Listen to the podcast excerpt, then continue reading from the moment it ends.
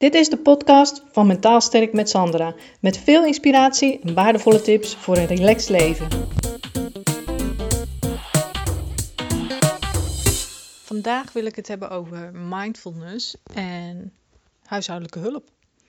En wat, het, wat eigenlijk de relatie is tussen die twee.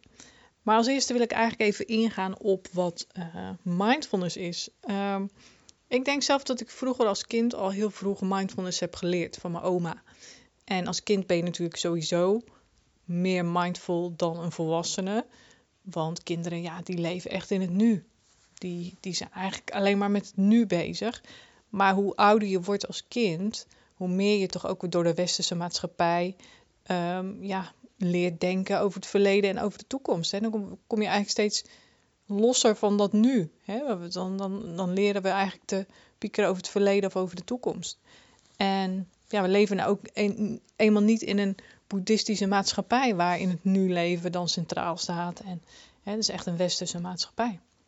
Waar je druk maakt over wat er in de toekomst gaat gebeuren. Maar als kind, echt kinderen, die zijn natuurlijk gewoon mindful van zichzelf. En ik was denk ik een, jaar of 10, 11 en uh, ik uh, ging elke woensdagmiddag ging ik naar mijn oma toe. En dan ging ik dan met mijn nichtje, gingen we uh, ja, knippen, plakken, knutselen. En dan keken we de poppenkraam. Ik weet niet, voor degenen die uit de 70s komen, de poppenkraam, dat was een programma op tv. En um, ja, wij, hè, wij waren daar elke woensdagmiddag. En wij waren, ik was in ieder geval een jaar of 10, 11 denk ik ik kan het me in ieder geval goed herinneren. Dus ik denk dat ik zoiets rond die leeftijd was. Um, dat ik zo met mijn oma voor het raam stond. Ze hadden een hele grote diepe tuin. En um, er stond een boom. En mijn oma hing altijd ja, van die nootjes en dingetjes in de boom voor de vogels en voor de eekhoorns. En um, wij, wij stonden achter dat raam en wij zagen dat natuurlijk. En dan stond mijn oma daarna te kijken en zei ze altijd: Ach, daar kan ik zo van genieten. Als ze dan zo'n eekhoorntje iets pakte of een vogeltje. En dan zei ze, daar kan ik zo van genieten. En zo stonden we dus daarnaar te kijken, naar in de, in, in de tuin. Wat er gebeurde. Die eekhoorns die druk aan het rennen waren. En die, die, merels en rookbosjes. En uh, ja, die allemaal lekker aan het eten waren of, in het water zaten te badderen. Dus er gebeurde altijd heel veel in die tuin. En mijn oma die kon daar echt van genieten. Die kon daar naar kijken kon het helemaal in zich opnemen en die stond daarvan te genieten. Ja, dus ik stond daarnaast en ik deed dat ook. En ik keek ook naar die eekhoorn, ik keek ook naar het rookbosje en wat ze deden. En we gingen helemaal in dat moment op.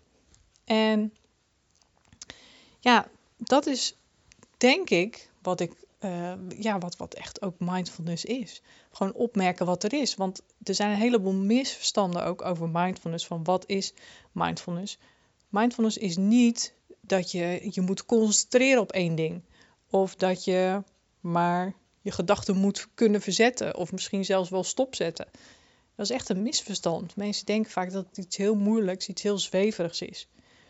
Maar dat is het niet. Het is gewoon opmerken wat er is.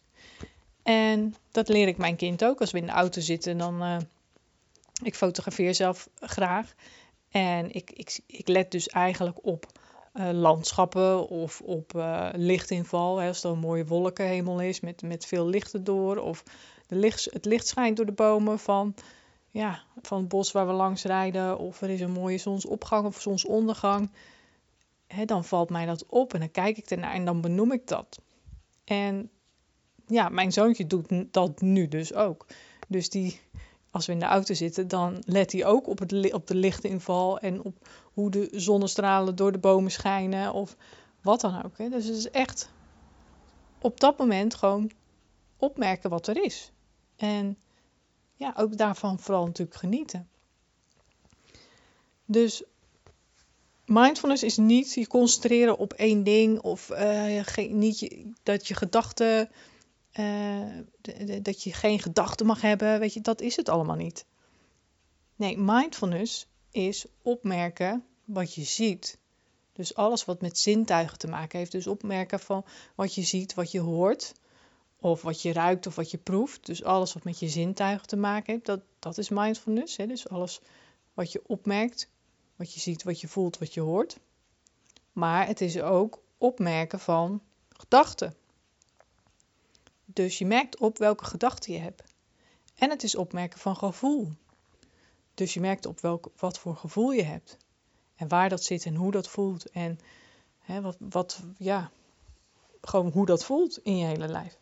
Um, want ik geef altijd het voorbeeld ook van hoe vaak weet jij als jij van A naar B bent gereden op je fiets of in de auto. Hoe vaak kun je dan vertellen wat je eigenlijk onderweg, terwijl je van A naar B fietste of reed, wat je, wat je dan hebt gezien? Wat je dan zintuigelijk hebt ervaren. Dus wat heb je gevoeld? Wat heb je gezien? Wat heb je misschien wel geroken? Of wat, wat is er gebeurd eigenlijk onderweg?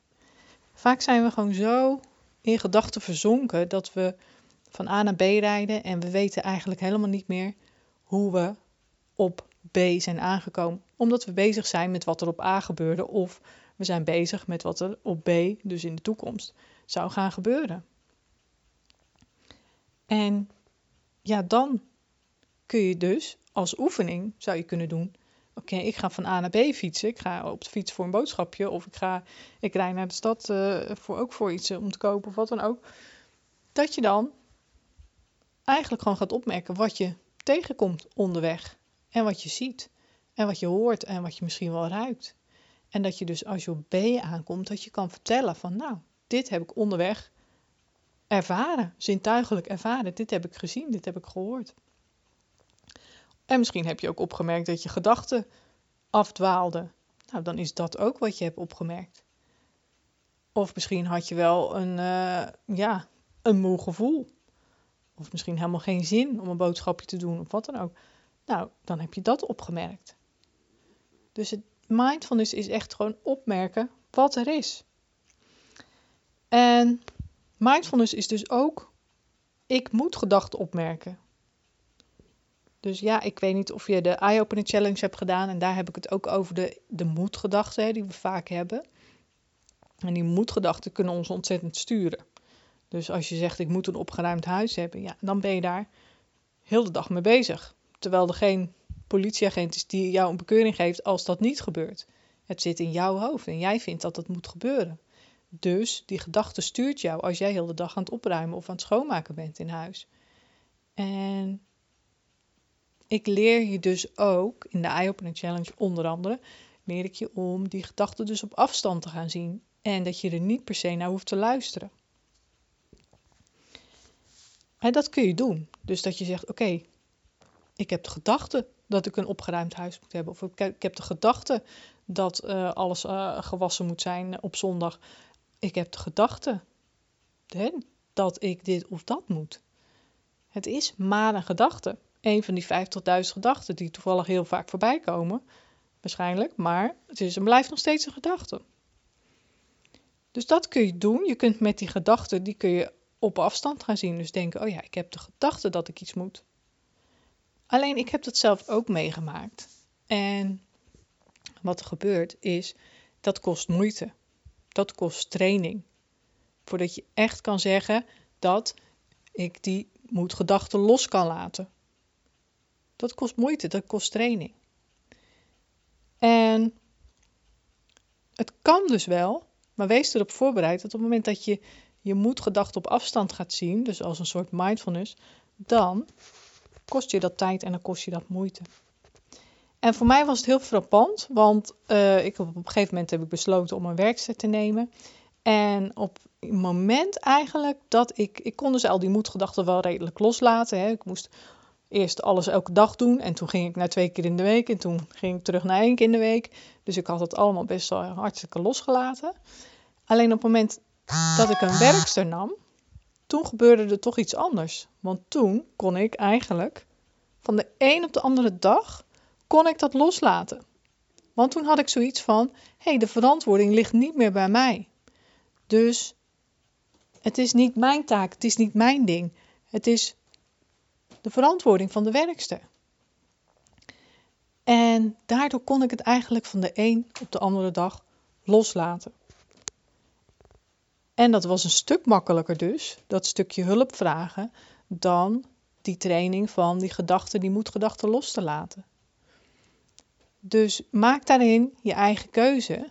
Maar weet dat het een hele hoop verschil kan maken tussen je leren van je gedachten loslaten, je moet gedachten los te laten, of het stukje hulp vragen. Want dat kan dus in één keer voor een soort verlichting zorgen. En dat is eigenlijk een stuk makkelijker. Dus ik wil je dit even meegeven ter overpeinzing. En, en vooral een stukje mindfulness ook van. Ga ermee aan de slag.